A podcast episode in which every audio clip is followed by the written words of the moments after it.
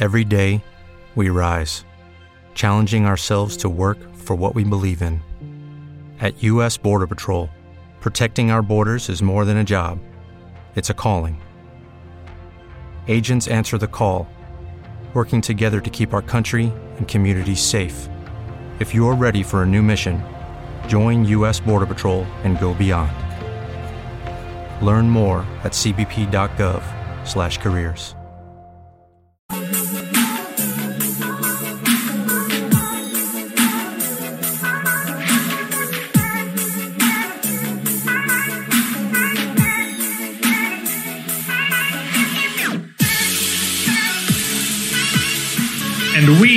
are live. Welcome to the NBA Strategy Show presented by Super Draft Wednesday, August 26th. I am Josh Engleman. I am joined by Greg Ehrenberg. We've got three games to break down for today, two of which going to be tough ones. One, I cannot wait to watch Rockets Thunder. But enough about what I want. Let's find out what Greg wants. Greg, how are you? Yeah, so I mean, I'm looking at. We'll talk a little bit more about strategy as we go along, but I mean, we look at these games. Uh, th- only three games slate. Two of them look like fairly likely blowouts. Lakers 13 and a half point favorites over the Blazers without Damian Lillard. The Bucks 14 point favorites over the Magic. So I mean, I'm looking at that, and then obviously we have Thunder OKC 2-2 in the series. That's probably going to be a competitive game. Like just general strategy, I'm thinking like try to stack the OKC Houston game just because I want to mitigate risk to blowouts. One of those games will not be a blowout. I think that figuring out which one isn't will be very key to your success. That I mean, is my I mean, it's that's my it's, guess. It's possible, uh, and I also think that there's some reason to stack the Lakers Portland game or the Bucks Magic game. The issue is if you're playing players from all three games, the odds of all three of them being close are just not all that likely to me. Agreed. So that, that's why I think that honestly, like this, I, I I've always talked about this. You want to focus a little bit more on stacks, just because it's so hard to be able to spread exposure out in the same lineups across all three games. And if one of them is a blowout, then then those lineups are dead if you're not focused in on individual games. Yeah, it, on a three game slate, you know, you're more likely to have one outlier slate or one outlier game, and you're going to want to be on that game. It's it's more important on a smaller slate than it is on a larger slate. We're going to have a ton to talk about today. We know as of right now, no Damian Lillard. Uh, I assume in the next 90 minutes, we're going to find out if either one of LeBron or AD are going to show up on the injury report as something other than probable. Um, you expecting those guys to play?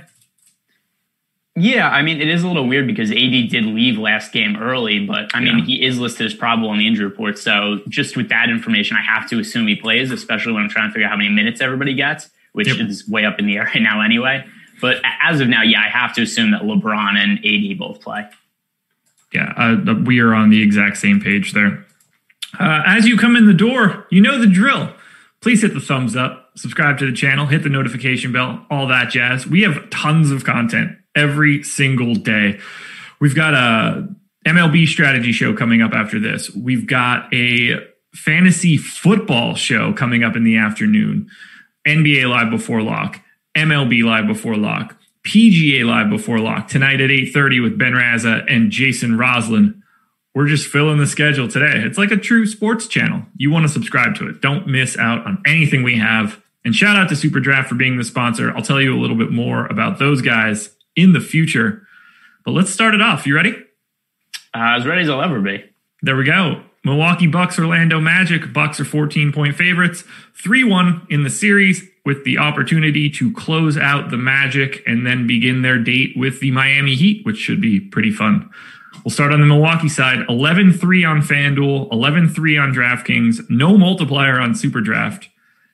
How are you managing Giannis Antetokounmpo in this strategy or on in this slate for today? Yeah, so I think he's viable for sure. Uh, if we look at the four stars on the slate, right, there's James Harden, Giannis, Anthony Davis, LeBron James. I think Harden's pretty clear number one for me, especially just because of how much more important that game is than the, than the other ones. But then I have Giannis two ahead of LeBron and Anthony Davis, just because I think even though the Bucks are 14 point favorites and the Lakers are 13 and a half, I perceive there being more blowout risk in the Lakers game than the Blazers game. Like to me, I think the Blazers have just been an overrated team pretty much all season, and it's bared out a little bit against the spread records of all playoff teams. The Blazers are the worst re- uh, worst record against the spread of any playoff team. And I just don't really understand how we look at these rosters and say the Bucks should be bigger favorites over the Magic than the Lakers are over the Blazers when we consider the last three Lakers games have not been remotely competitive. Now Damian Lillard's also out. So I look at that. I think there's a little bit less blowout risk in the Bucks game, and I think that Giannis is number two in terms of the stars I want to get exposure to. Did I? Yeah, he's 11-3. Uh, I think that I agree with you. I have Harden as my top pay up option on DraftKings. I have Giannis slightly behind him. It makes me nervous when that happens because Giannis is such a good point per minute guy that you don't have to really worry about the blowout for the Bucks because they're gonna if they're up by 30 at the end of the third, it's probably because Giannis played like 28 minutes and has you know 56 fantasy points or something like that. So the difference for this slate though is like we just look at how Budenholzer handles handles these guys minutes, and if the game is like r- kind of in hand, Giannis is going to play like 32 to 34 minutes. Harden could Harden might play 44 minutes today. Yeah. Right? Like I, I would be shocked if he doesn't play over 40 minutes. So just because of the dis, the the difference in amount of time I expect him to play on the floor, that, that's really what has me going towards Harden. Yeah, I think that's super reasonable. And I expect to have more Harden than Giannis. I think that Giannis is going slightly overowned on FanDuel. I think he's going slightly overowned on DraftKings. Uh, I don't have much interest in Khris Middleton either. 6,600 on FanDuel, definitely a better price tag than the 7,800 he's got on DK, but I don't anticipate going there. I'm looking more at like, it pains me to say it, maybe Eric Bledsoe on FanDuel just because of the way the position is broken down. Um, maybe a little Donte DiVincenzo on DraftKings at 3,400 to start opening up a little bit of value. Do you see anything on Milwaukee that you do want to get to? You know, it's funny because I wrote uh, the the pick and the pick and hedge article I do for for Awesemo. I wrote about this game, and I, I was talking about looking for guys who I think stand to benefit from a blowout. And one of the guys that stood out to me was Donte DiVincenzo. Uh, DiVincenzo, I kind of thought he was going to play a bigger role in the playoffs than what he's played, just because in the regular season he was a guy who you know pretty regularly played 22 to 26 minutes. And then when they would rest players, DiVincenzo was among the guys who was resting. So all that kind of led to me that like, hey, this is a guy they kind of view as a core player. And then we get into the playoffs, and he's been he's been playing like 15 minutes per game. So I kind of think that he's a guy who, if the game's a blowout, he's going to be on the court in the fourth quarter. And he's a pretty good permanent fantasy producer. Like you look at him off the bench this year, he's scoring about a fantasy point per minute. So if it, if this game's going to be a blowout where DiVincenzo plays like 25 minutes, like I think there's a pretty good chance that he scores right around 25 fantasy points or so, and that would make him a really good value play, especially given the context of this slate. Well, it does make me feel pretty good that we're on the same page there. And again, at 3,400, there's not a lot that could really hurt you. And he doesn't need all that much on a three game slate. There isn't, this isn't like a normal slate during the regular season where we could see like a bunch of three to 4K guys just showing up. We sort of know what we're getting at the bottom of these rotations now uh, to find value is difficult, especially if you want to try to pay up for guys like Harden or Giannis on a day like today. So I think DiVincenzo is in a really nice spot, uh, at least on DraftKings. Anybody else we want to touch on here? Um, I'm just not like super enamored with the Bucks. No, and I mean I'm really not super enamored with anybody other than just setting up lineups where I really want to go heavy on the Rockets Thunder game, and then just kind of you know, sprinkling some other guys from other places on top of it, just because I, I, think that these games, like we said, they're just there's so much uncertainty with the spreads, and uh, then as we get to the Magic side, which we'll talk about in a second, we still have Aaron Gordon questionable. Do you think he plays? I mean, if he's going to play anytime, it would have to be today because this is probably going to be the last game of the season. Uh, I think it's weird that he's just been listed questionable every day. That at least indicates to me that they think there's a chance he could play, or else they would have just ruled him out ahead of time.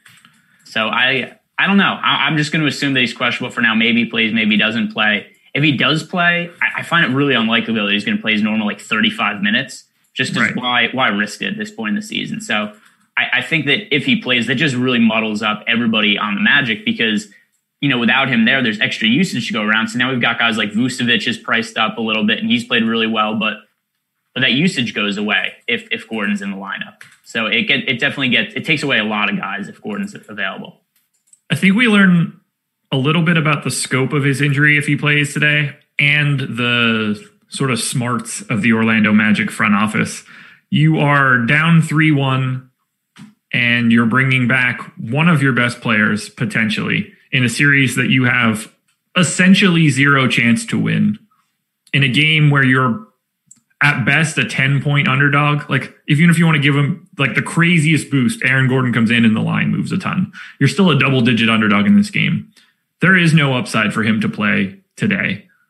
I just don't understand why you would ever put him in the game unless you know like this is not that kind of injury that can be a long-term injury. Yeah, we, we had almost this exact same situation in the Bucks first round series last year where they're playing the Pistons and the Pistons threw Blake Griffin out there with a bum knee. I mean, it's yeah. a little different because Aaron he couldn't walk with a hamstring injury. But yeah, Blake Griffin was gutting it out through the knee injury, ruined, took him out for the entirety of this season. And maybe, I mean, Blake Griffin's always been a guy who's been a little bit injury prone anyway, but maybe totally derailed the, the next few years of his career. Like, we don't know if Blake Griffin's ever going to be the same because of that. So I agree with you that there's very little reason for them to actually play Gordon. But I mean, we've seen it happen before, and we met, and just as I mentioned last year, first round series, Bucks Pistons, they did it with with Blake Griffin, and Griffin actually played well from a fantasy standpoint in those games yeah. also. That brace was just disgusting. It looked like a full cast from his the middle of his quad to like his ankle. It's huge. So I'm not gonna I'm not gonna just totally say that I think he's definitely out, but at least it's the first game of the slate, so we'll know ahead of time. Uh, yeah. To me, I think one of the more interesting situations is the Markelle Fultz versus DJ Augustin one because they've been so negatively correlated this series where it seems like every game one of them plays well and then one the other one doesn't. And it's also kind of been the higher owned one has been not as good and the lower owned one has been good. And if we look at last game where it was Markelle Fultz who had the big game and then it was DJ Augustin who did not off the bench, like I have to assume that that's going to end up being reflected in the ownership with Fultz being higher owned than Augustin. The price is about the same. I think both are viable, but just because of what I think the ownership difference is going to end up being, I'm going to lean towards DJ. Yeah, so this one's tricky. Uh, let me just, I feel like I'm pulling this data in incorrectly. No, I'm not. It's correct.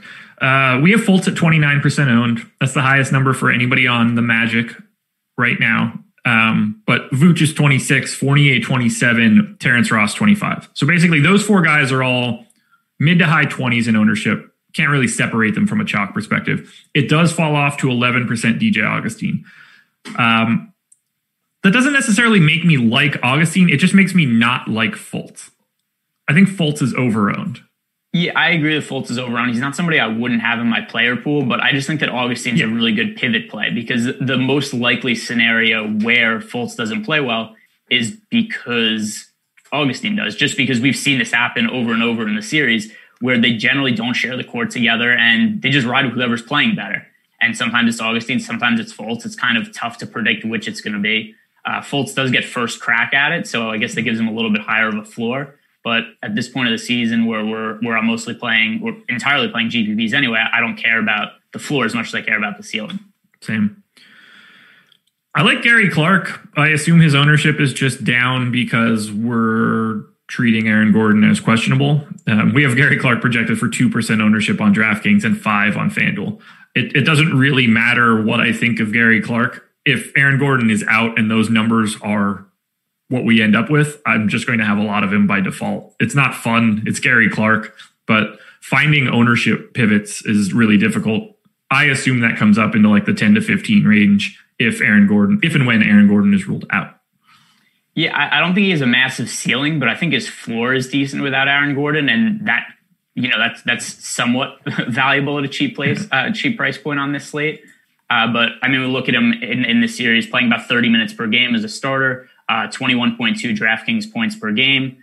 So I, I think he's okay. I, I'm not necessarily excited to play him just because the the the ceiling is capped a little bit. But yeah, I mean, I guess he's I guess he's fine. Like who, who else? who else for cheap are we really thrilled about playing on this slate? exactly. Uh, um, this is going to be another slate where I just have a ton of dudes from Orlando.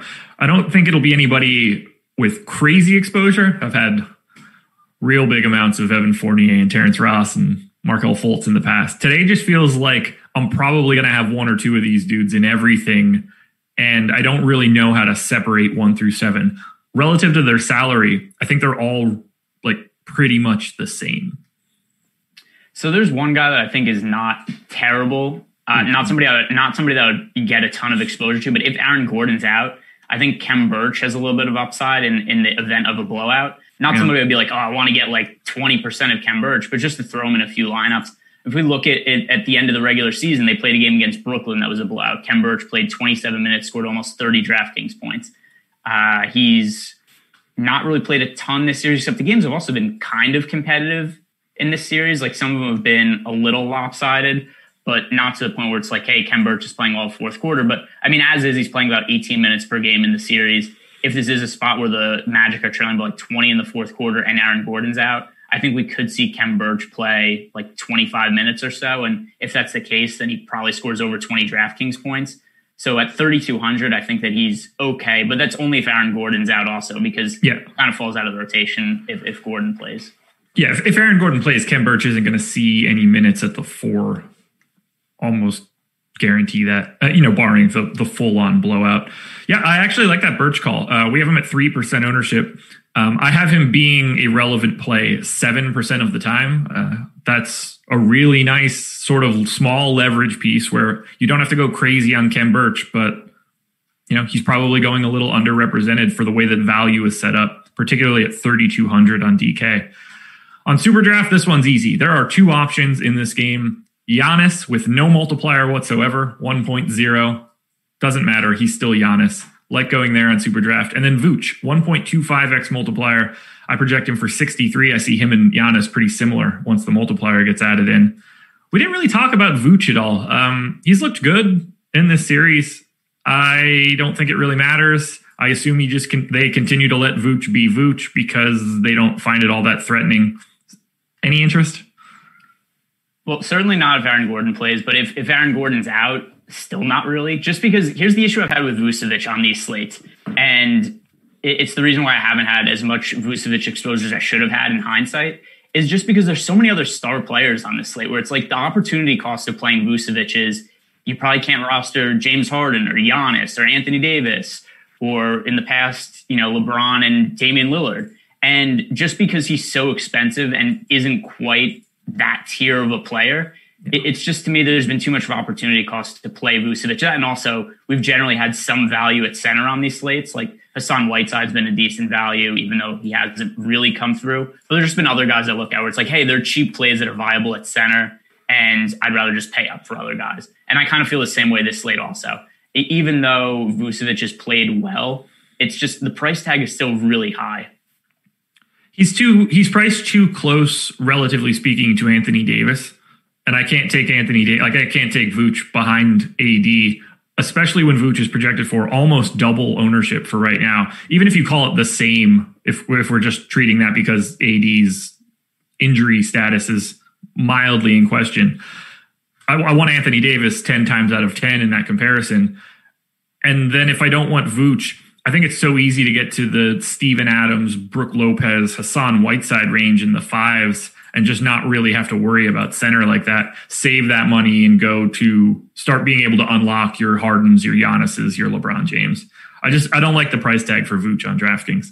Yeah, and I mean he compared his ownership to Anthony Davis, and if memory serves correct, he's been higher on than Anthony Davis on every slate on, on DraftKings so far in the playoffs. So there, there's no reason to think that's going to change now, and especially because Vucevic just played well, people are going to go keep going back to the well with them. Uh, let me see what is his usage been in the last few games. It's also dipped a little bit in the last couple games, 25 and 28 percent. He's shooting. I, so I have him at 29 for the game. Uh, that still doesn't even make him all that appealing for me. And he's shooting so outrageously well in the series. Like he's shooting almost 60 percent from the field. So I just I just look at the usage rating, which has trended down the last couple of games. There's no way that we could expect him to continue to shoot 60 percent no. It's there's it, it just has it just has regression written all over it. Then plus that if if it's a big you know if it's a 20 point lead for the Bucks in the fourth quarter, he's probably not closing out the game anyway. There's there's a lot more risk than reward with Vucevic in my opinion. Yeah, they've they've shown this like they're pretty comfortable with him getting a mildly open look for three. Uh, I feel like I've seen him shoot over and over and over again with Brook Lopez being like a half step later than you want him to be on the contest. But it, I don't get the sense that they're also like that. That's wrong. They're just He like six that's what they're living game. with, right? Like I think they're just living with that, and Vooch is getting a slightly better look than he normally would. But it's it's not gonna matter. I mean, uh, you you assume this is a blowout. I don't necessarily assume it's a blowout, but I think that's the most likely scenario. I, I- don't like doing this sort of gimmick, but is there any chance the Magic wins this game? Yeah, there's there's. I mean, like obviously, yes. I mean, but- they've already won a game in this series, so I, I have to say, I have to say, there's a there's a chance. Uh, it, it's not likely. It's. Yeah. I, I think the odds of the Magic losing via blowout is more likely than them winning the game outright. I agree. It's one of those weird situations now where I think it's different than it normally would be in the playoffs. With these guys being in Orlando for the past six weeks, seven weeks, whatever that term, like now when you leave, you get to go see everybody you know for the first time in like two months. Losing is different now than it is if you have just been on the road and like seeing people for two months. It's almost like you, like, if I'm the Magic, it's one, two, three Cancun. Like, I want out. Yeah, no, I think I think that makes sense. It's hard for me to like really project that or build. Yeah, that yeah. I don't. I don't think there's anything to do with that information. yeah, like there's nothing I'm gonna build my lines around there, but I do think there is maybe a little bit something too where if this is a 20 point game in the third or fourth quarter, I think it's maybe a little more likely players check out than they would have otherwise. Agreed. All right, let's sum it up. Favorite play from Milwaukee. Favorite play from Orlando. Uh, favorite play from Orlando is probably none of them. Uh, from from the Buck side of the game, it's going to be DiVincenzo just because we're hurting for value on this slate. I think there's a chance that he ends up playing, you know, 20 plus minutes and scoring over 20 fantasy points. And given his price point, that's pretty valuable on DraftKings. Uh, I, it's not somebody I want to make a massive investment in just because there's so many, you know, kind of what ifs that have to go into that scenario playing out. But if I look at all the game, the, the two games today that have a chance of being a blowout, the four teams, and I think which player has the most to benefit from a blowout, it's DiVincenzo to me. I am with you there. Uh, give me George Hill on FanDuel, DiVincenzo on DraftKings, um, and then for the Magic. I mean, right now it's Gary Clark because our ownership is so low. I assume because of Aaron Gordon. Uh, if it's not Gary Clark, good God. I mean, I think that like a lot, like most of Orlando is going over own. So I do like that sneaky Khem Birch call. All right, and I'm I'm not thrilled about him either. I'm not I'm not No, going no, to no, no, like no. That's yeah, like I'm definitely not going like oh I'm so confident in Khem Birch. Khem Birch is a double double lock or anything like that today. It's No. just it's just relative to other options. Yeah, oh, it's an ownership thing. The, the easiest way to think about it is he's three percent owned. Let's just say that every piece of data that I have is is accurate for like uh, percentage basis. If I think that he's a great play seven percent of the time, like ninety three percent of the time, you're not all that enamored with whatever Khem Birch did. It just so happens that it's better than like the small amount of ownership. So more often than not, it's not going to be fun. But when you're right, there's value in being right. That was a terrible explanation. Houston Rockets, Oklahoma City Thunder, three point favorites for the Rockets. Uh, still no Russ, although he looked good. Did you see the the clip of him like warming up before the game? I didn't accept. I I just think it's so weird. I've talked about this before, but why was he playing in that Spurs game? Like, if he was like it, he was he was apparently compromised. He got re-injured, and now I, I think the Rockets are just being really cautious with him. I do wonder what happens if, let's say Russ is uh, he's clearly not 100. percent If he was 100, percent he'd be playing right now. Let's say Yeah, he doesn't want to sit out games against the Thunder. so let's say he's 85, 90% right now, and the Rockets lose today. It seems to me pretty likely that they're going to push Westbrook back for the next game, but Westbrook playing at less than 100% is so far from ideal because that could that could go so terribly. Yeah. Uh, yeah, they showed him like warming up before the game at a relatively high pace. Now I know that that's different than game pace, but when they went to Chuck and Shaq, I, mean, both of those guys were like, "Yeah, he's going to play the next game." Like this is just, I could tell by the way that he's moving.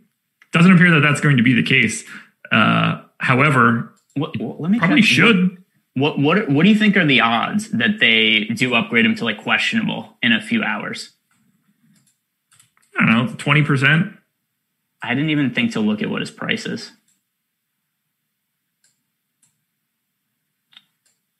Ninety-seven on DraftKings. I was hoping this would be like a weird situation where you know sometimes the pricing on players or like FanDuel and will be like, oh, this guy hasn't played in three weeks. He's min price. Yeah. Um. Yeah. I don't know, like 10, 20 percent, something like that. All right. He's regularly priced anyway. He's he's a little too cheap on FanDuel at ninety four hundred. Um. But let's yeah. say on the off chance that he ends up in, would you have interest? On FanDuel, 9,400, yeah. Okay.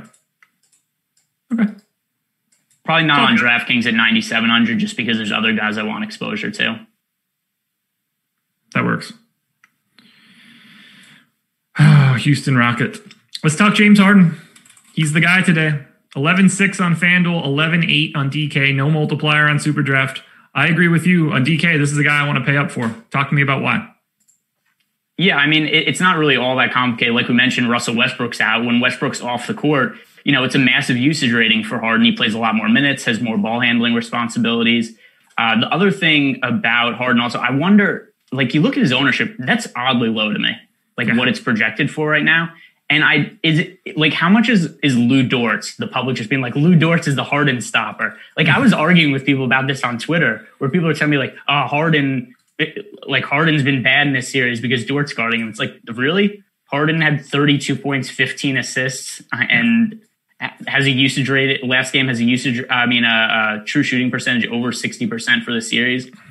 No, this isn't. There's a difference between being a good defender against Harden and being a guy that's stopping him. So like Dort is a fine defender, right? Like yeah. there's nothing wrong with him. He's he's a he's a very good defender actually. But like what does that mean for Harden's production, right? Like it's not like he stinks now. He scored 75 DraftKings points last game. Right. And I, I, I still think there's just this idea where people are like, oh, Harden like just can't score on Lu Dort. And it's just not the case. Like, I mean, he had one game where he didn't shoot well in the series. In game three. He yeah. shot like three of 16 or four of 16, something like that, which just happens sometimes. He takes difficult shots, sometimes doesn't make them, but that doesn't necessarily mean it's because Lu Dort totally shut him down. Like I hmm. understand that Dort also defended him fairly well in the regular season, but it's such a small sample size where people are looking at the stats and going, "Whoa, Harden's five for thirty-four in his career with Lu Dort guarding him." It's like hard, like like Lu Dort is the magic. It's like it's like, oh, when Matthew Dellavedova would shut down Steph Curry, or when Raja Bell used to be the guy who shut down uh, Kobe Bryant. Like it's it's not these guys are bad defenders. Well, Dellavedova is, but it's not. But it's not these guys are bad defenders. It's just that even if we say that he's the best player in the league at defending Harden, if we normally expect, let's say, just throwing the number seventy DraftKings points from Harden the spot, what do we expect now? 68 and a half. Like, yeah, what's, like what's the like what's the difference? It just doesn't matter that much. No, it doesn't at all. Individual, I'm, I'm, rarely worried about individual defensive matchups. I'm definitely not worried about them on James Harden without Russell Westbrook in a 2 2 series in the playoffs. That dude's going to play 40 minutes. He's going to shoot, I don't know, 40 times if he wants, uh, depending on how many times he gets fouled if you add the free throw attempts together, it, it's just I'm not worried about it. It's James Harden. Yeah, he's he's he's more likely to score over 70 fantasy points than he is to score below 50 fantasy points in this spot. Yeah, for sure. And, and like he can truly break the slate. And the ownership doesn't reflect that. I mean, he's right now we have him projected for less ownership than Giannis. He's projected for more ownership than LeBron and Anthony Davis. But just the idea that he isn't like by far the highest owned player on this slate is is a mistake to me. It's shocking, that's for sure. Uh, I like we said, I think he's the best play on the entire slate from DraftKings if you're paying up. Do you like anything else from the Rockets though? Uh, I think Eric Gordon looks solid. Uh, it's not a fun dude to roster. We have him at nine percent ownership. I mean, sixty one hundred is that's a price tag, but steep. Nine percent. Is that? I can't like. I don't. I don't want to rock. I mean, it just. I want him if he's nine percent. Per dollar, I don't really want to roster Eric Gordon at sixty one hundred though. That's just that's just me looking at it. I know it's low ownership, but still, I, I don't think that's a good price tag. Just at all for Eric Gordon. He's even though he's played well recently, he's still he's still barely scoring over thirty DraftKings points. I just, I just don't know what his legitimate upside is at, at that salary. So we have Eric Gordon projected for 9% ownership. He's at 6,100. We have Robert Covington projected for 41% ownership at 5,700. I, I would just full stop rather have Eric Gordon. I, like, I don't understand what's going on with that ownership right there. Should Covington, or do you like Covington? Like, do you think that ownership makes sense? So I don't think the ownership makes sense per dollar in a vacuum if that wasn't a factor, which doesn't really exist because it is a factor. Then I like Covington. and when I was first looking at the pricing, I was like, well, Covington's only $100 more than Jeff Green. And I also just assumed because of recency bias, people would gravitate towards Jeff Green anyway. Uh, not the case when I look at the ownership projections.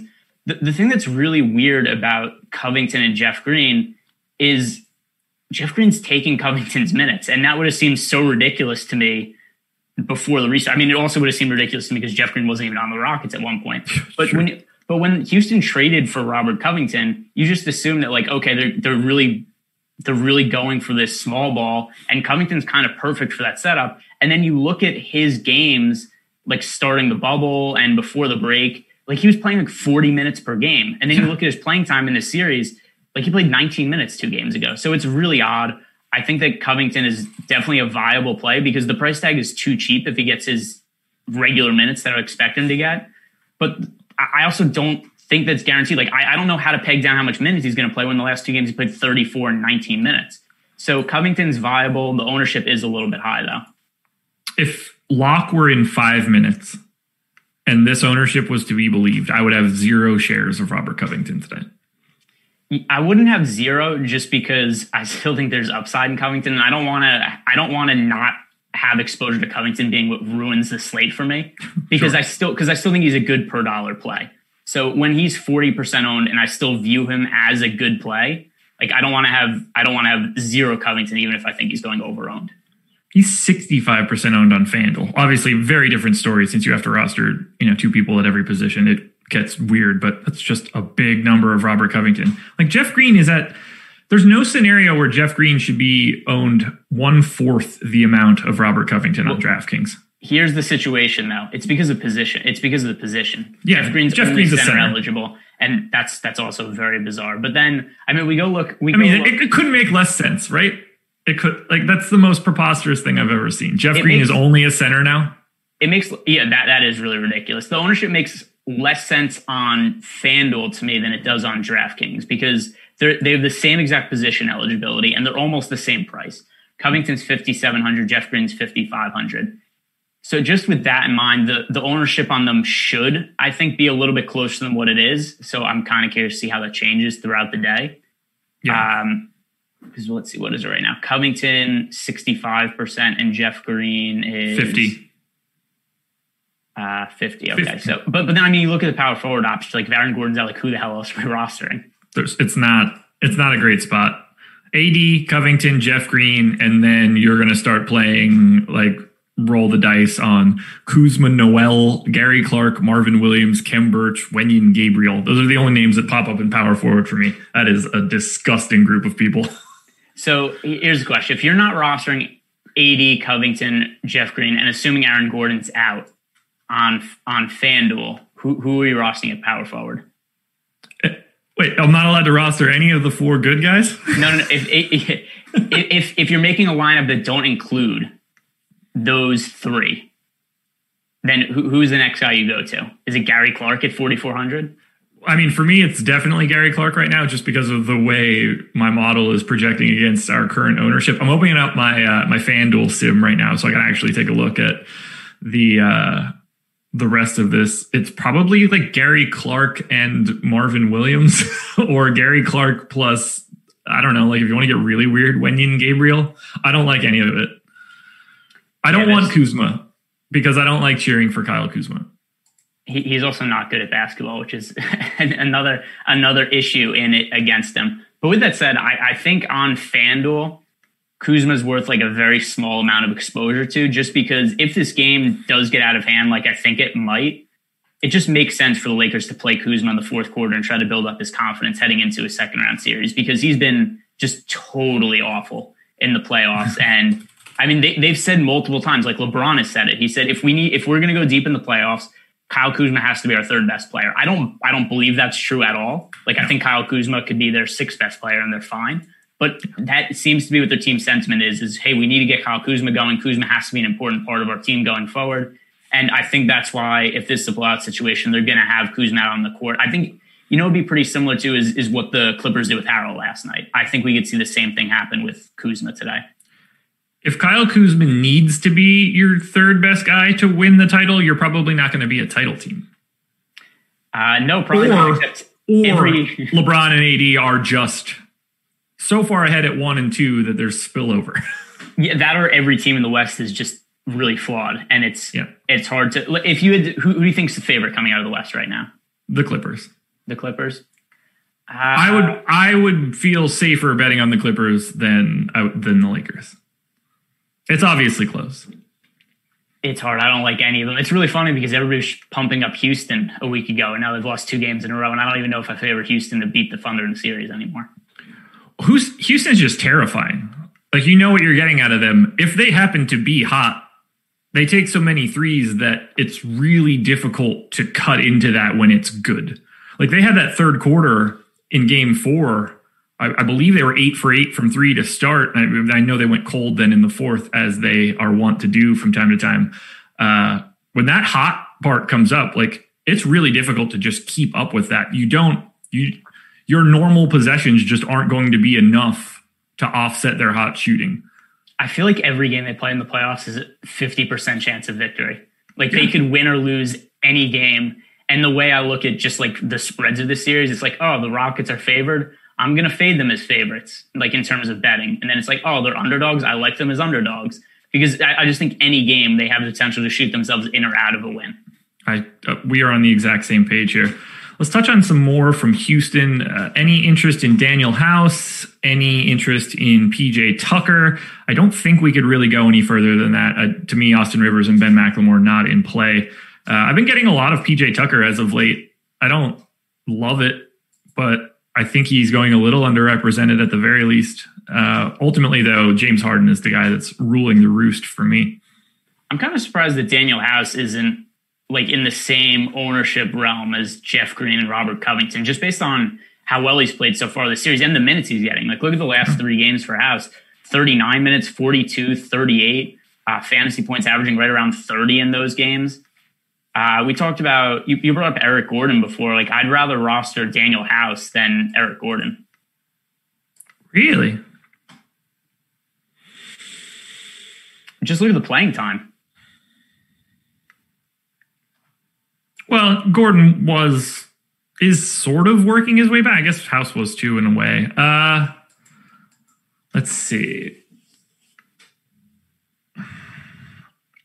I j- if you assume that Eric Gordon's ownership comes up from single digits, which is an assumption that I would safely make right now, um, then it becomes really close. But if he really is nine, I would have a hard time getting to House over Gordon. Yeah, I mean, I just look at House and it's it- he's doing it in ways too where it's not like we're not relying on any one thing. I mean, he's he's scoring points, he's rebounding, there's some defensive stats. So like he's really well balanced stat lines and he has almost no usage in the series and he's still playing this well. It's just he's getting a lot of minutes. He rebounds, he picks up like a steal and a block per game. Uh, and then there's a steal or a block. Then there's some assists there. So he just does a little bit of everything. Like I think the floor and the ceiling is both pretty solid for Danuel House. I mean, don't get me wrong. I like him. I'll have him. Uh, I don't think it's other than what I deem to be egregious Robert Covington ownership on DraftKings. I expect to have Harden, Gordon, Covington, Greenhouse, Tucker in a pretty solid amount, just because I like having this game and I like Houston's chances in it. What do you think about Oklahoma City's chances here? Uh, how do you want to hash out the backcourt? Is it a Chris Paul day? Is it an SGA day? Dennis Schroeder? Um, do we think that Steven Adams can be viable? Lu Dort at 4,200, I think, is going a little underowned, even though uh, offensively he is, let's say, challenged. How do you want to handle the Thunder? Yeah, so I mean, I, I'm a I'm a Chris Paul mark, right? So I, I just like I just love everything Chris Paul. He's going to be in my player pool. I think two of my higher owned players on still will probably be Chris Paul and James Harden, just because I really like the idea of stacking this uh, this this game. Uh, one rule that I'm going to set is I, I don't want to have more than two of Chris Paul, SGA, and Dennis Schroeder in the same lineup. Uh, I set that like, rule every day. Yeah, like I'm I'm fine with them. I think that I definitely think that there's a chance that two of them have big games. The chance that all three of them have a big game at the same time is that's almost none for me. Uh, Danilo Gallinari is kind of a weird player because he scores like the same amount of fantasy points almost every single game. so there's not a whole lot of upside there, but there is some security there because he scores. Uh, he averaged 30 DraftKings points for the season, and he scores in between like 26 and 32 DraftKings points almost every single game. So he's somebody who I think if you're like filling out a lineup and it's like, oh, I have one spot available with this amount of money left, then Gallo's fine it's just hard for me to look at him in GPP and be like, I want a ton of Gallinari because he generally doesn't have a ton of upside. Uh, the Steven Adams one's interesting because in theory he should be crushing the the Rockets' really small front court, and that looked like it was going to be the case in the first game of the series. He had 17 points and 12 rebounds while only playing 28 minutes, but he just isn't really doing much other than rebounding in the series. Like he's not been able to score, he's not blocking shots, which I think that should regress a little bit. I expect him to block a little bit more shots going forward. He's only blocked one shot the entire series. Uh, but the, the upside that I perceived to be on Steven Adams coming into the series just hasn't played out. He just isn't doing anything other than rebound. I'm surprised. Uh, it's he gets the ball on the block and it's like he doesn't even look for it. And I thought that that would have been the first goal. Like, oh, cool. I have a mismatch almost always if I have any sort of decent position. He doesn't seem to be looking for it at all. That said, even when I discount his rates to be as gross as they are in this series from an offensive perspective, uh, he still shows up as a really nice value, particularly relative to what we're projecting as his ownership. I just saw this now, and I, I'm curious to get your thoughts. Jeff Green is 5,600. Steven Adams is 5,500. Adams twice as owned as Jeff Green. Who would you rather have today, Jeff Green or Steven Adams? Uh, relative to ownership, probably Jeff Green. If if that okay. wasn't a factor, then it would still be it would be Steven Adams. Okay. Uh, but the ownership is a factor, and we'll see how that changes during the day. Steven Adams has also been pretty popular throughout the playoffs, so I think that's going to continue to be the case. And another thing too is if Robert Covington is going to be so popular, then it's hard to imagine that Covington and Jeff Green are both going to be that popular of plays on DraftKings. So I, I think it probably stands to reason that Adams is going to be more popular than Green. Uh, I think that both are viable relative to ownership. Green probably the stronger play because I think that the the expected output for them is probably about similar. What do we do with Dort? For me, nothing. I mean, there's here. Interesting. Here, I, I think I'm going to have a lot. Here, here's the issue. I mean, I'm sure they're going to want to play him a bunch of minutes because of, you know, he, he has defended Harden about as well as anybody could. But I also think there's so much potential for Harden to just get him into immediate foul trouble. Like we yeah. saw that happen last game. And the other thing too is that Dort is terrible on offense. Like he does, he, he's actually he shot exactly three for ten from the field in every game this series. Yeah, when when Doris Burke is yelling at you to stop shooting, it's it's just not going great for you. At least not on the offensive end. And sorry, Lu. It would be different to me if he was like 3400 or something like that, which earlier in the series, he had a game where he was 3,800. He was in the low 3,000s at the end of the regular season. But we're him at 4,200. That's that's a little more than I want to play for Lu, than I want to pay for Lu Dort. I am unfortunately very interested, and it's not even like I haven't projected all that well. 19.3 fantasy points at 4,200. I just don't see a ton of value options at the bottom, particularly when I think a lot of people are going to get funneled to the same ones. And if he's maintaining 6% ownership, I have his odds of being a relevant player in this uh, more than double that. Um, still a, a, relatively low likelihood. We're talking like 15%, but that's a guy that I'm going to look to pay down for in this game. So I like Dort and I like Schroeder. Um, I want to like Chris Paul more. I'll probably end up relatively neutral on DraftKings, but on FanDuel, we've got Paul at 50% ownership if Chris Paul is in half of the FanDuel lineups today, is that a good thing or a bad thing? So for me, just because I want to stack this game, and the point guard options are so terrible on FanDuel, I just don't know where else you go. Yeah. So the, I mean, there's Chris Paul, there's Eric Bledsoe, Markelle Fultz, George Hill, DJ Augustin, and that's kind of it. Like, who else are we going to? Are we going to Anthony Simons with with Lillard out? Are we going to Alex Caruso, assuming that Rondo still sits again? So it, I mean, there's only so many options that you just kind of by default have to get a lot of exposure to Chris Paul. He scares me. He scared. I think my most likely combination of point guards on FanDuel today is Alex Caruso and Anthony Simons, which is does not make me feel like I'm playing a playoff slate. no, uh, let's see. What did Simons? Like he played 25 minutes last game after Lillard got hurt, and that was a blowout. Yeah. So yeah, Simons is probably is probably viable. Um, yeah, I, I just find it hard to get away from Chris Paul because of what the other options are. That, and I think that he could push for 40 minutes in this game.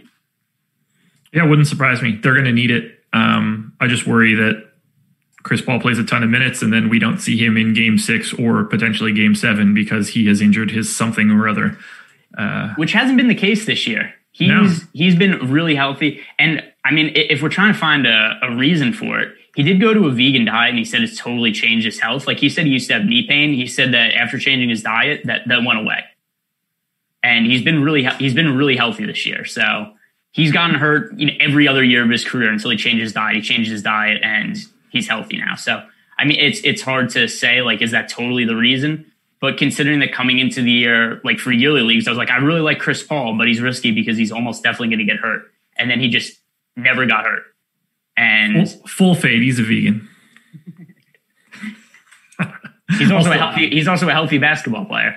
He, he's a fantastic basketball player, and, and a healthy one which has never Chris been Paul. the case in the past. It would be such a bummer if this is the if this is the time that Chris Paul finally got hurt after staying healthy for the entirety of the regular season. Yeah, not uh, I didn't expect him to be loving his time in Oklahoma City, and he has taken to it um, very kindly so far. Uh, yeah, chat saying never trust vegans. I agree. Not only that, but this the eye test to me. Dennis Schroeder and SGA, it seemed like they very much emulate Chris Paul's play style now, especially yeah. Dennis Schroeder. Like Schroeder's out on the court, it ju- it just looks like he's doing a Chris Paul impression. Good because it's better than doing a Dennis Schroeder it, impression. It, uh, that's for sure. Other than when he takes those terrible three pointers, but he's making them at least recently at a higher clip than he usually does. But he has a terrible looking jump shot. Chat, I need your help. There are 600 of, in, of you in here and only 94 likes. No part of that seems okay to me. Let's flip that 94 into 200. Let's just hit that thumbs up. It helps us out a ton. If you haven't already hit that thumbs up, now's the time to do so. I would greatly appreciate it. Helps me out, helps Greg out, helps Jordan out behind the scenes. You guys don't know it, but it definitely helps. Um, favorite play from Houston, favorite play from Oklahoma City, and then give me uh, any final thoughts if you had any. Yeah, so I think from Houston, it just has to be James Harden, especially because he's not even getting that much ownership, which is crazy to me. So pretty much a layup to me that James Harden's going to be my highest owned player on the slate. He's the guy who I want to get a lot of exposure to. From the OKC side of the game, hmm, I, I have to say it's Chris Paul for me, just because I don't know. Maybe SGA. I think the more interesting discussion I, for me, I'm going to say Chris Paul is my favorite play from the Thunder side of the game. Do you prefer SGA or Dennis Schroeder? Um. I have Shai as a better play. I would be more likely to get to Schroeder more in a GPP given his current ownership. Okay. It's not a, not a great answer, but like if I were playing a cash game, I would be more likely to have SGA in it. If I'm playing in a GPP, I'm more likely to have Schroeder. Yeah, I'm just looking at what the ownership is on DraftKings. I see Shai is at 19% and Schroeder is at 10%. Uh, I still prefer Shai a little bit just because the, I mean, for a three game slate, that isn't like that much, like 19% isn't too crazy of an ownership. No. Uh, especially just because I feel like you have to stack this game, uh, especially given what the other games look like. So, yeah, I think I, th- I think Shai is a really good play also, but Chris Paul my favorite overall from the Thunder. Perfect. On FanDuel, whew, there's so much ownership coming in on Houston. I think I probably like Jeff Green the most on FanDuel. Um, and then on Oklahoma City, probably SGA at 7,300.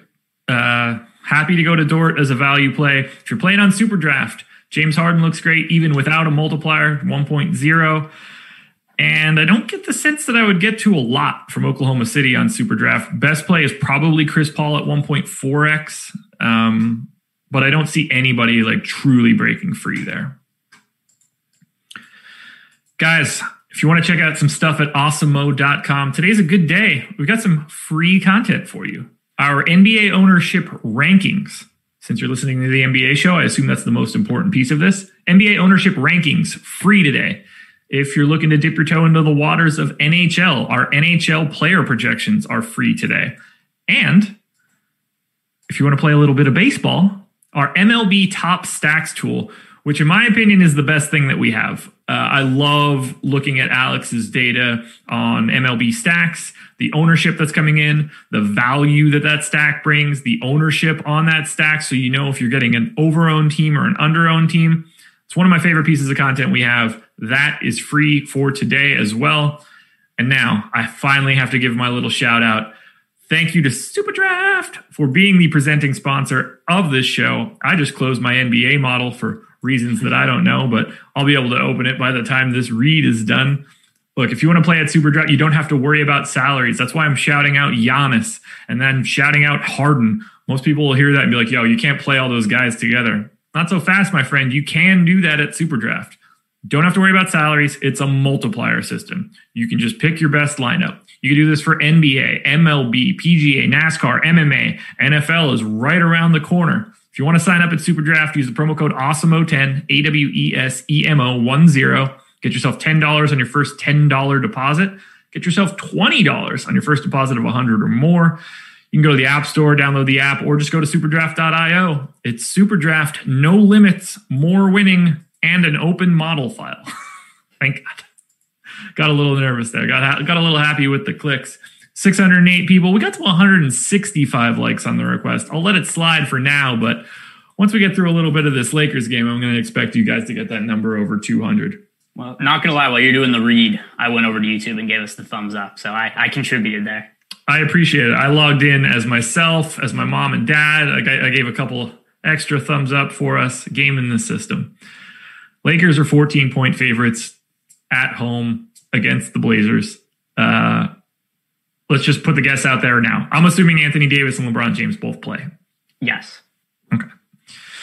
If that is the case, we have AD 36% owned on FanDuel at 11 1. We have LeBron James 23% owned at 10 6. On DraftKings, AD is $300 cheaper. He's 14% owned compared to LeBron James at 18. I don't know how you feel about it right now, but if those ownership numbers stay where they're at, it kind of makes it more difficult for me to get to James Harden because I think that AD and LeBron are going a little bit underowned. Yeah, I mean, not for me, just because I think that Harden is going more underowned compared to what I expect from him, and also just the overall security of him as a play. So, I mean, Anthony Davis and LeBron James, obviously, yes, they both have upside. But if you look at them during the regular season, which at this point, this kind of is like a regular season game, right? Like this doesn't yeah. have the the same implications of a regular a regular playoff game. It's not like either one of them were crazy, crazy upside plays for the most part. I mean, Davis averaged 51 DraftKings points. LeBron also averaged 51 DraftKings points. Like these guys are not nearly the same fantasy producers of players like James Harden or Giannis Antetokounmpo. Yeah. And I also think that it's fairly likely that these guys don't play in the fourth quarter. Like the Lakers don't have any any issue with pulling these guys out late in the game. Uh, LeBron last game in a blowout only played 28 minutes. He played really well, except still only ended up with 53 DraftKings points. That's not going to get it done. Anthony Davis only played 18 minutes. He also left the game early with back spasms, which, I mean, who knows how legitimate that is because the, the, the game was so out of hand. But still, he only played 18 yeah. minutes. So that's that's a huge concern for me. If if the game is going to be out of hand to the point where LeBron's going to play like 28 minutes and like AD plays 25, I think the ownership's reasonable. On FanDuel, I think there's a little bit more of a case for Anthony Davis being under owned just because the power forward options are non existent. Yeah, it might not matter uh, at that spot just because it falls off a complete cliff from Robert Covington, then Jeff Green, and then you, as we mentioned before, you get into a real mess of having to think like, oh, well, like maybe Nerlens Noel will play 16 minutes. and then you're not happy with yourself. How are you projecting Anthony Davis and LeBron James from a minutes perspective today? I have no clue. It's so hard for me to figure out with with blowouts. And then the other thing too is there's just there's such just factors going head to head. For one, if they just win this game comfortably, they get extra rest, right? They don't have to play another game, so there's reason to think that there's more rest coming. But then at the same time, too, it's like neither one of them are maybe at 100. percent Like Anthony Davis left last game early. LeBron's been on the injury report for forever with that groin thing, which I, I assume is nothing, but who knows? So I've I've mixed feelings about it. Where it's like, do they really want to just go hard to make sure they win the game and just move on to the next round and get that extra rest, or do they just look at it as, hey, we're probably going to win the game anyway, so let's just go easy and play these guys like 25 minutes. So I, the short answer is I, I don't know. Fair, totally fair. So then, um, obviously, you are at least pessimistic on the playing time for Anthony Davis and LeBron James today. Who are the biggest benefactors for that? uh, with them not being on the floor, someone down the line, uh, I assume, is standing out to you from the Lakers. So I wouldn't say standing out to me, but mentioned before, I think Kyle Kuzma is viable just because I think they want to try to get this guy extra reps as they go deeper in the playoffs. Because whether it's true or not, LeBron James has said publicly that he thinks Kyle Kuzma is the third best player on the team. They need him to be the third best player on the team, and they need him to score to make a deep playoff run. I don't think that's the case, but as long as LeBron thinks that's the case, uh, it stands to reason that Kyle Kuzma is going to play extended minutes in a blowout, so they could try to get him some touches and try to get him into a rhythm going forward. Beyond that, I look I look at the rotation. They might play everybody today. Dion Waiters might play. J.R. Smith might play. Jared Dudley might play. Quinn Cook might play. Like they might empty the bench and just throw everybody out there. And that makes it really hard for me to look at anybody cheap as a good value play. If I had to pick one guy, I think Caruso makes the most sense for cheap. Yeah. Uh, but I don't have a whole lot of confidence in him. Yeah, uh, Caruso is probably my favorite play coming out of the Lakers today. Uh, ownership is already there. I kind of like KCP. I have him in for 28 minutes right now. That feels like a number that is probably too high given the makeup of this game. Something that I'll explore a little bit later. Rotations are pretty tough to do at six o'clock in the morning. I'm not going to lie. Um, but those would be the first two guys that I look at. Is $3,300 Markieff Morris someone we should look at for today, given his price? Let's see. Definitely not. He's, we're already projecting 13% ownership.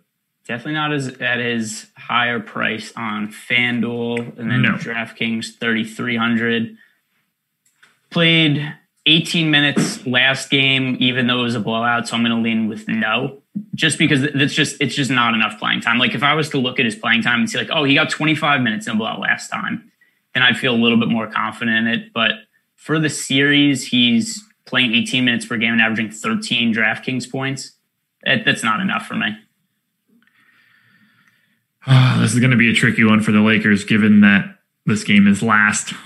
it's just not going to be fun when when the starters come out and it's something super weird like J.R. Smith is starting or Quinn Cook is starting, don't be surprised to see something just really crazy here from the Lakers. J.R. Smith starting, I'd be very surprised by. So would I, but you never know. They're like, hey, buddy, start this game, get yourself a bottle of Henny after this, rest it off tomorrow, you'll be all right. And then we move to Portland. No Damian Lillard. So we assume CJ is going to go for it. I'm shocked to see this right now. Maybe you can talk me through it. The guy that I think is the obvious best play here is projected for 6% ownership. Is Anthony Simons just not going to get the minutes? I understand that he's 4K, by the way.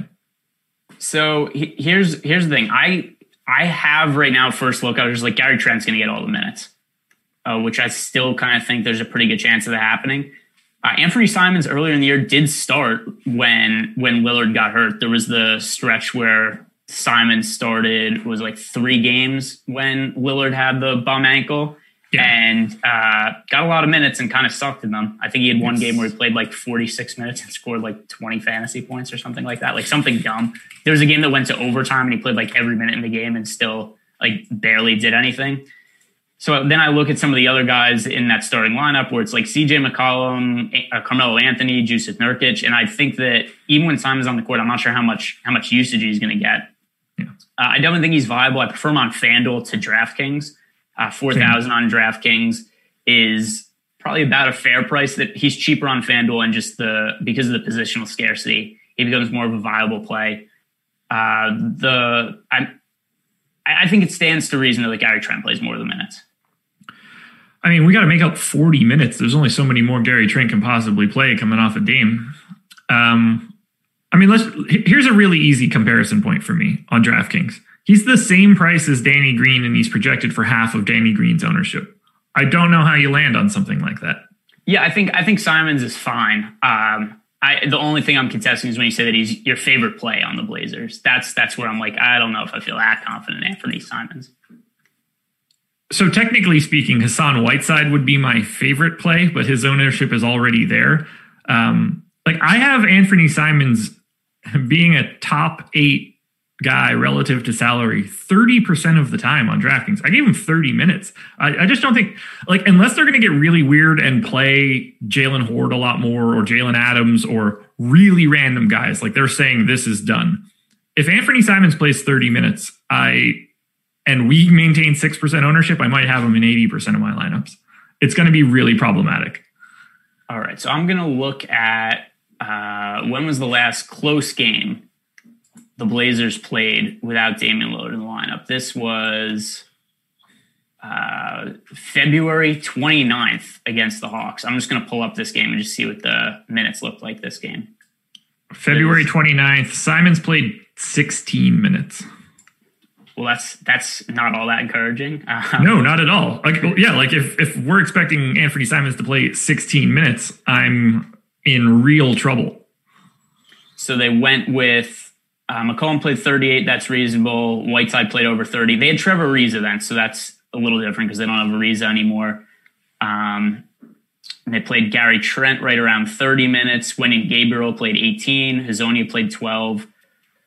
So I guess I'm kind of looking at this and it's like, all right, so Trevor Ariza played a whole ton of minutes. Where are those minutes going to go? Uh, I think Gary Trent could probably play more than the 29 he played that game.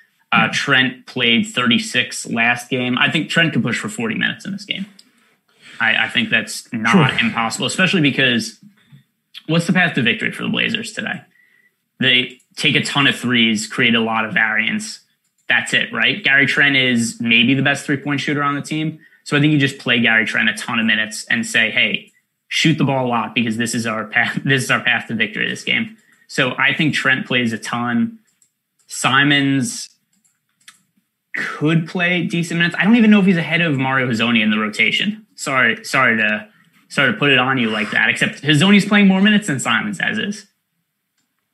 Oh yeah, well, I mean, I don't really expect the fact that Simons has played in the last three games. I think is miraculous. Um, that said, like when you lose 40 plus minutes from Dame, that doesn't just get soaked up easily. No, but it's still spreading around. It's still hard for me to look at the the Blazers and just how they've used Simons in recent games at end. And I mean, recent is uh, not necessarily the right word because there hasn't actually been a recent game, but the the most recent games that Lillard didn't play, like they gave Simons a crack at it. Right, the first the first few games Lillard was out, they started Simons and he played poorly enough where they just took him out of the rotation. And then the more recent games without Lillard, Simon just didn't play that much because he didn't really do enough in those minutes to earn himself more playing time.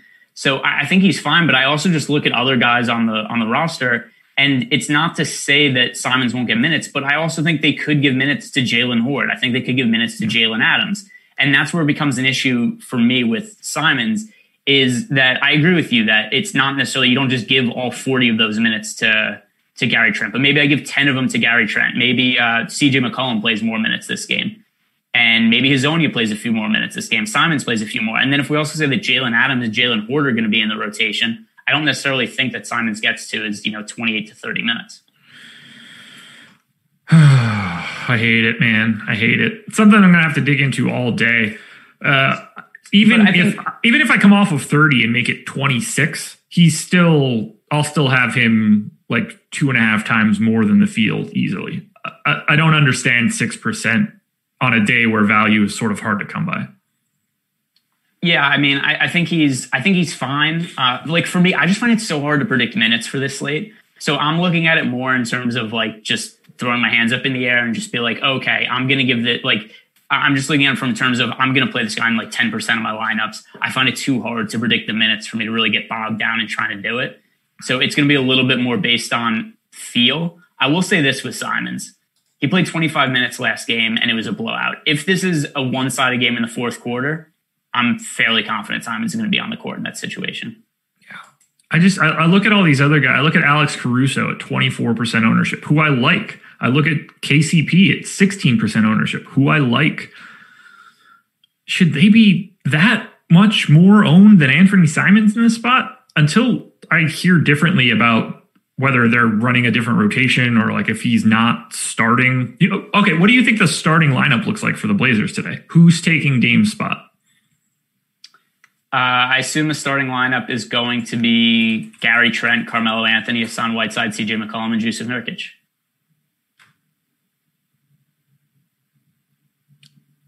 CJ, Mello, Trent, Whiteside, Nurkic. Okay. God, that's a weird ass lineup. I mean, any lineup where you have Nurkic and Whiteside on the court together is a weird lineup, right? Like that's that's sure. hot enough as is. Uh, I don't I don't see any reason that they would switch Whiteside Nurkic at this point, unless it's just a thing where they're like, hey, we want to get as much three pointing three point shooting on the floor as possible, so we're going to move Whiteside back to a bench role because variance is our only chance to win. And then they're like, hey, we're going to start uh, Simons in the backcourt with Trenton McCollum, or maybe they say that we're going to go with Hezonja just because he is a better shooter than Whiteside, even if he's not necessarily a good shooter. But I, I have to assume that Whiteside and Nurkic start together in the front court. Does it give you any pause for Trent if this game isn't going well? Like, like what what do you think his floor in minutes is, ignoring like foul trouble?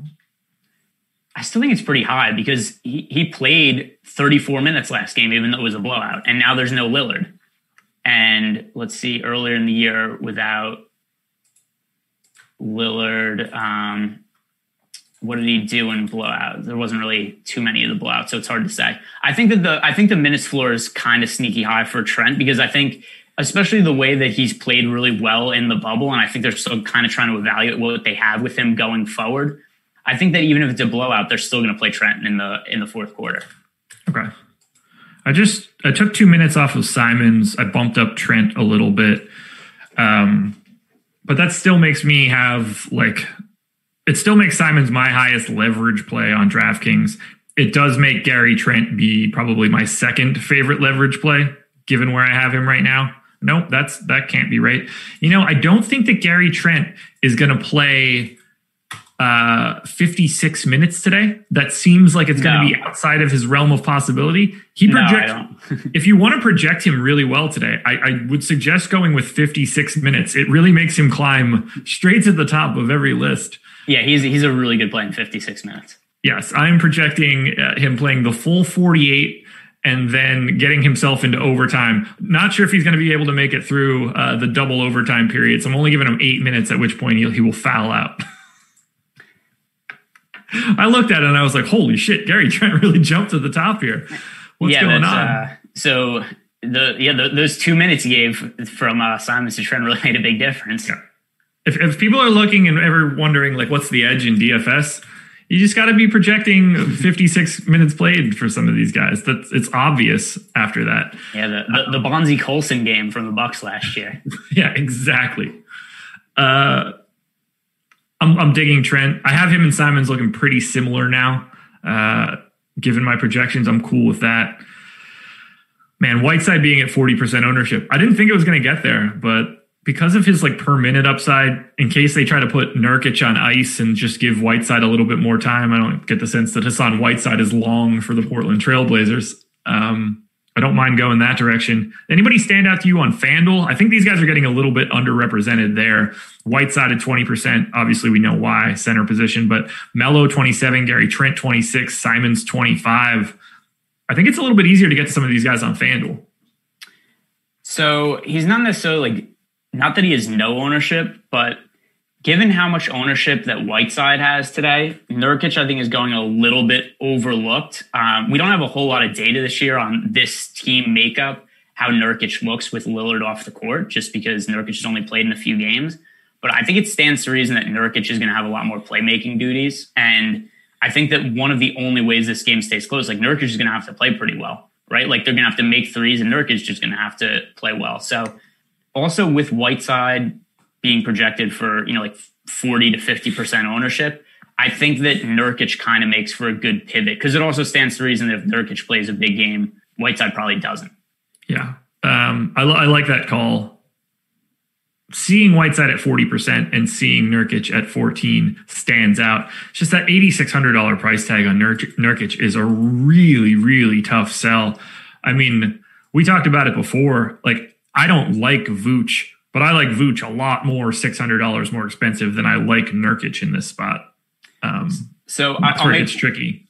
I agree per dollar. I, I don't really like him all that much, but I still look at last game uh, with with Lillard getting hurt. Nurkic only played 27 minutes. He scored 43 DraftKings points, and most importantly, from a 26% usage rating. So that's his highest usage of the entire series. And it, it's hard to say that that's anything other than Lillard getting hurt. Yeah, he. I mean, he should be a, a, major benefactor from a like an offensive touches perspective. Just having Dame off, you, you got to fill a lot. I mean, you got to fill everything. He's the entire team. Favorite play from the Lakers. Favorite play from Portland, and then we will get out of here. Uh, from Portland, I'm going to say Gary Trent Jr. I, I still think that he stands to play the most, stand to gain the most minutes from Lillard being out. And then the other thing also is is that I think he, he has a good chance playing garbage time if if that happens, but I think it's fairly likely. So I like the combination of ceiling and floor on Gary Trent Jr. From the Lakers side of the game, just just based on the low ownership and potential upside I think he has, I'm going to go with Kyle Kuzma from the Lakers. But this is a team that I don't think I'm going to target all that much today. So on FanDuel, I like Alex Caruso at 4,100 as my favorite option from the Lakers. And on FanDuel, uh, it's got to be Simons flat minimum. Um, it really like if you think he's playing anything in you know 24 minutes or above, him being the flat minimum on FanDuel just is, is really difficult to pass up. Uh, I still like him at 4K on DraftKings, but a big difference between being the flat minimum price and being a thousand dollars over that price. Oh. All righty. Well, three games up, three games down. It's going to be a fun slate. Keep your eyes on the news. We'll be getting an official injury report in 18 minutes. That will be very interesting to see. I'm excited for that. Greg, anything you want to plug? Anything else you got going on today? Uh, today, yeah, I've got the, I'm doing uh, live before lock for baseball later today. Then recording baseball podcast with EMAC. So I will, I'll be busy with awesome content. There we go. Check all of it out. Hit that like button if you haven't. 225. I'm very happy with it. MLB strategy show coming up at 11 a.m. Eastern Time. Go check that out. Best of luck, guys. We'll talk to you again tomorrow. Jordan Klein, play that music.